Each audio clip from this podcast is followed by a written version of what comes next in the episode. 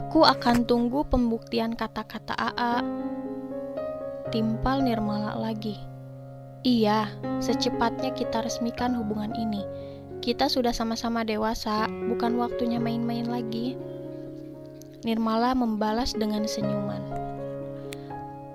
Nurma, kamu sudah pulang kerja? Sebuah pesan masuk di ponsel Nirmala. Siapa yang kirim pesan? Tanya Rama yang tengah menyetir. Ini teman SMA.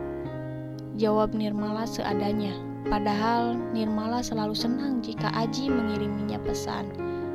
Ini lagi di jalan mau pulang.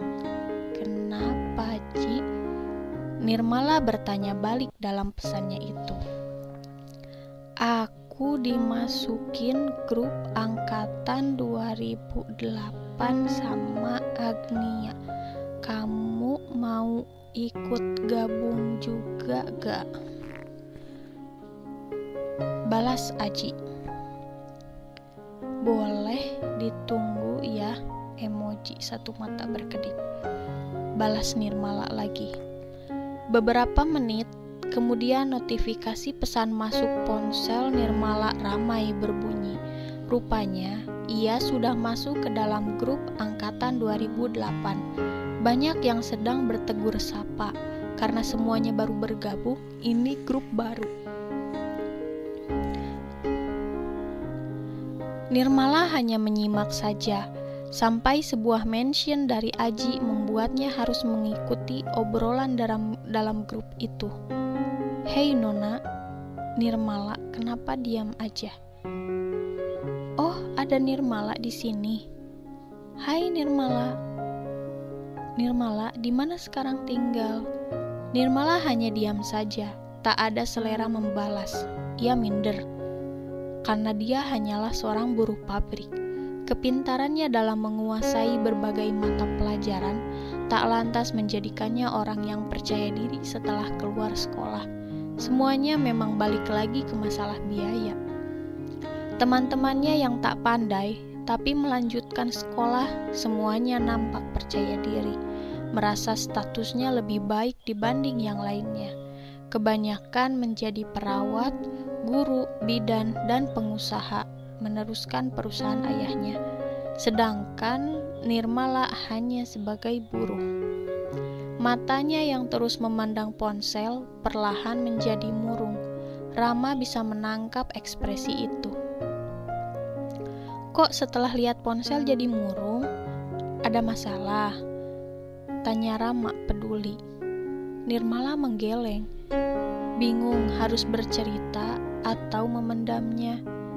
Ia sendiri kini sadar diri bagaimana kedudukannya dengan Rama kamu kan sudah menerima AA buat jadi teman hidupmu sebentar lagi. Masa mau gak belajar terbuka tentang masalah kamu sendiri? Ujar Rama. Nirmala memandang serius ke arah Rama. Menyadari itu, Rama menatap Nirmala, meyakinkan lewat sorotan mata jika ia bisa menjadi tempat cerita yang baik untuk Nirmala. Aku minder, Singkat Nirmala memulai topik pembicaraan. Minder kenapa? Teman-temanku bagus-bagus pekerjaannya, sedangkan aku cuma buruh pabrik. Pandangannya ke depan, tersenyum miring, seolah mengejek nasib hidupnya sendiri. Buruh pabrik juga pekerjaan. Halal, kamu juga sebagai admin kan? Apa salahnya? Rama berhati-hati dalam mengolah kalimatnya. Ini cuma masalah hati. Kalau kamu bisa membawa diri, yakin gak akan ada seorang pun yang ngeremehin kamu. Imbuh Rama lagi. Kita gak langsung pulang. Kamu makan dulu ya.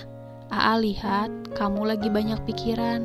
Biar rileks sejenak AA punya tempat yang bagus untuk refresh, ajak Rama. Boleh, A. Mobil Rama berhenti di depan parkiran sebuah resto yang bernama Mustika Resto. Saat kaki melangkah keluar dari mobil, mereka disambut gerbang besar berwarna bronze. Di kanan kirinya terdapat pohon cemara yang berukuran setinggi orang dewasa, sengaja ditanam berjajar serupa pagar. Masuk ke dalam resto, mereka melewati jalan yang disemen berukuran 1,5 meter. Kan karena kanan dan kirinya penuh ditumbuhi rerumputan yang daunnya pendek terurus. Kamu suka tempat ini? Tanya Rama, berjalan mensejajari langkah Nirmala. Suka, A. Bagus, adem, nyaman. Kita ngobrol sambil makan di sini ya. Nirmala berhenti, lalu seperti ada sentakan yang membuat matanya kehilangan fokus. Aa yang traktir, Neng. Rama seperti memahami apa yang tengah dipikirkan Nirmala. Nirmala kemudian mengulas senyuman. Aa kok mikirnya gitu? Tapi bener sih, aku belum gajian. Dan kalaupun gajian, kayaknya sayang kalau dipakai makan di sini. Mending makan di rumah sama mama bapak. Nirmala tersenyum dengan tatapan mata ke arah bawah. Gak apa-apa, syukuri aja di luar banyak yang gak punya penghasilan sama sekali. Kalimat Rama sedikit mencerahkan hati Nirmala yang kusam karena dirundung rasa minder. Mereka terus berjalan hingga sampai di dalam resto. Semua meja kayu berbentuk bundar dengan pernis coklat tua. Kursinya pun terbuat dari kayu, mirip kayu jati. Pernisnya sama dengan warna meja. Mereka memesan dua menu makanan dan minuman. Melihat harganya, Nirmala cukup ragu. Namanya resto ya pasti harga-harga di sana lumayan. Aa, boleh aku bilang sesuatu? Tanya Nirmala, membuat Rama memandanginya dengan saksama. Rama tersenyum dan mengangguk. Kenapa Aa mau sama aku? Emangnya teman-teman AA yang lain pada ke mana? Pasti banyak perempuan yang sederajat sama AA yang mau menikah dan hidup bersama AA. Papar Nirmala. Hatinya butuh diyakinkan. Memang, Nirmala sudah sering mendengar dari tetangga dan teman sebayanya bahwa Rama dan keluarganya ini baik sekali. Ibunya Rama sering hadir di pengajian dan selalu membagikan banyak makanan belum lagi kalau dimintai sumbangan untuk kepentingan kampung, selalu saja memberi tanpa banyak aksara.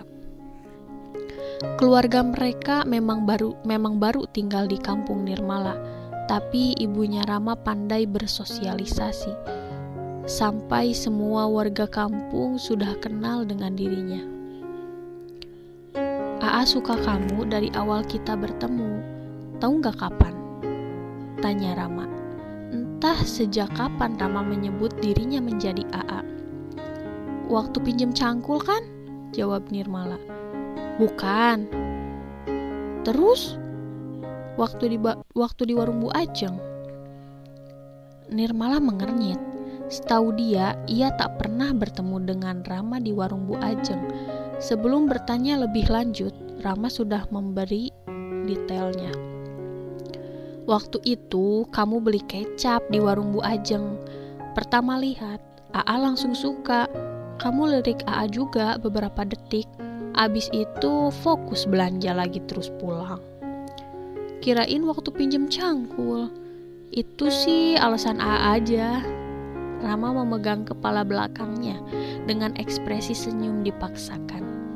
Biar AA bisa bicara dan lihat lebih dekat. Mata Nirmala membulat. Ia gelengkan kepalanya, kemudian tersenyum lebar. Makanan pun baru saja disajikan. Mereka kini fokus untuk menyantap makanan terlebih dahulu agar rasa lelah dan lapar Nirmala setelah bekerja segera hilang. Selesai makan, mereka memutuskan untuk duduk sebentar, meneruskan obrolan yang sempat terhenti karena acara makan. AA belum jawab lengkap semua pertanyaanku. Nirmala mengingatkan. Oh, iya.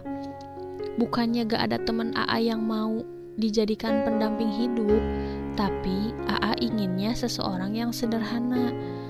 Teman-teman AA rata-rata sosialita dan wanita karir semua. AA pengen pendamping hidup AA adalah wanita yang sederhana, gak neko-neko dan fokus dengan rumah tangga. Kalau wanita karir awalnya, biasanya gak semua rela kalau diminta suaminya untuk fokus dan mengurus rumah. Penjelasan Rama yang lagi-lagi harus dijelaskan dengan hati-hati. Nirmala memasang indera pendengaran, pendengarannya untuk mengolah kalimat yang masuk. Terlihat bias ketulusan di mata Rama. Nirmala yang melihat itu merasa sedikit tersentuh. Aa agak malu kalau misal kita jodoh. Aa pengacara dan aku buruh pabrik. Kalau di India, mungkin kasta kita berbeda jauh Nirmala lagi-lagi menguji Rama, berusaha menjemput kata demi kata Rama untuk disimpan baik dalam salah satu sudut hatinya, sudut paling dalam yang belum pernah diisi siapa pun. Enggak, lama-lama dunia akan tahu apa kelebihan calon istri AA ini. Solehah dan tidak neko-neko. Insya Allah kita bisa berjalan bersama menuju ridho Allah. Terenyuh Begitulah kalimat Rama berhasil meluncur langsung ke dalam sudut hati itu, hingga Nirmala tak mampu berkata apa-apa lagi. Terima kasih, A. Sekarang aku yakin untuk berjalan bersamamu. Nirmala mulai sanggup menatap Rama kala bicara. Sama-sama, terima kasih juga sudah memberi A kesempatan. Besok kerja? Tanya Rama. Iya, besok kerja setengah hari Mau AA antar jemput lagi? Emang gak capek? Enggak, kalau buat permasyuriku. Daripada naik angkutan umum, ntar duduknya deket sama cowok bukan mahram, gimana? Rama menggoda Nirmala, yang digoda malah tersipu saja. Lagian, AA di sini cuma sampai minggu aja. Senin AA harus sudah kerja lagi. Imbuh Rama. Ada desir rasa tak nyaman ketika mendengar kalimat AA harus sudah kerja lagi dalam sanubari Nirmala. Dia merasa ketagihan dengan hadirnya Rama akhir-akhir ini. Penantiannya mampu meluluhkan ego Nirmala. Kita habiskan sisa waktu AA di sini ya, sebelum bakal dilanda rindu, pinta Rama. Nirmala tak mampu berkata-kata, hanya anggukan setuju dan senyuman yang mewakili jawaban yang tersirat dalam hatinya. Sebenarnya, Nirmala ini terlalu segan jika harus disandingkan dengan Rama. Perbedaan kedudukan selalu berhasil menggoyahkan keyakinannya untuk percaya dengan kesungguhan Rama. Walaupun jika ia menghalau ke semua keseganan itu, Nirmala tetap sudah dibuat tertarik dengan sosok Rama meski tanpa mengenalnya. Fisik Rama bisa membuat siapa pun untuk jatuh hati padanya. Namun, ia tahan itu sebagai rasa mustahil. Hingga yang mustahil itu kini seolah menawarkan diri untuk berubah menjadi nyata. Nirmala masih belum sepenuhnya mempercayai apa yang terjadi saat ini ingin rasa mencubit dirinya beberapa kali jika ini hanya mimpi, tapi tetap saja sakit terasa. Kenyataan ini terlalu indah sampai Nirmala berpikir untuk menikmati saja mimpinya ini.